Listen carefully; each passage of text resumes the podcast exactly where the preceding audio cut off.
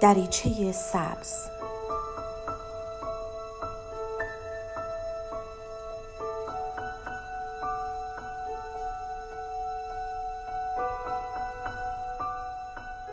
سلام من دکتر نسیم حسینی نژاد هستم متخصص روانشناسی بالینی. با سری برنامه های روانشناسی رادیو ایران شهر در خدمتتون هستیم.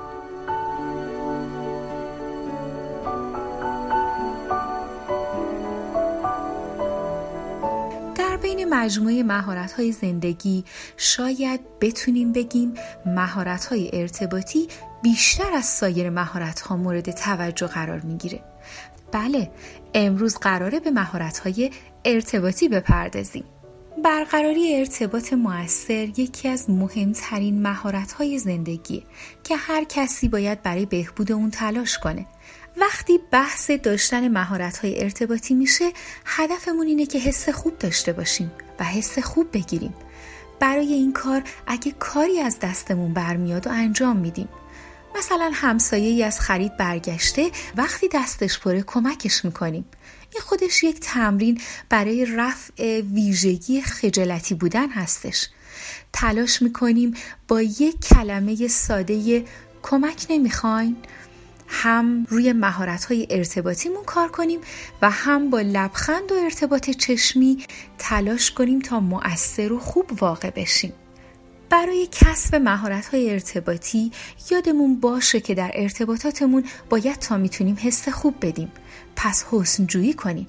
از ویژگی های مثبت طرف مقابل تعریف کنین. البته منظور ما از حسن جویی تعریف و تمجید بی جهت و تملق و دروغگویی نیست. برقراری ارتباط چشمی هم در یک ارتباط موثر خیلی مهمه. حتما به چشمای طرف مقابلتون نگاه کنین. چه وقتی دارین صحبت می‌کنین و چه وقتی که دارن با شما صحبت می‌کنن. برای برقراری یک ارتباط خوب و کسب مهارت های ارتباطی بهتره به روز باشین. کتاب بخونین. اطلاعات جدید و به روزی رو کسب کنین. برنامه های آموزشی اینترنت و یا هر چیز دیگه ای باید داشته باشین و الا حرفی برای گفتن نخواهید داشت. این کار می‌تونه در بالا رفتن اعتماد به نفس شما هم بسیار موثر باشه. یادتون باشه وقتی دارین برای کسب مهارت‌های ارتباطی تلاش می‌کنین باید توجه کنین که ممکنه همه چیز اون طوری که شما می‌خواین پیش نره.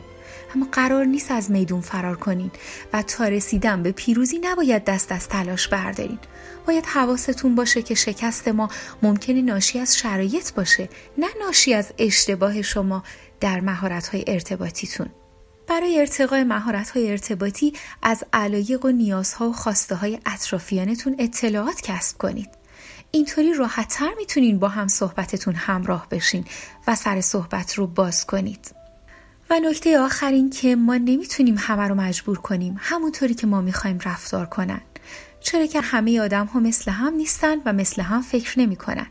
اما کسب مهارت های ارتباطی با تمرین به دست میاد و شما صد درصد می‌تونین توی این رابطه موفق باشید یادتون نره که مهارت های ارتباطی نه تنها به مجموعه مهارت های زندگی و سلامت روان شما کمک می‌کنه بلکه باعث افزایش اعتماد به نفس شما هم خواهد شد.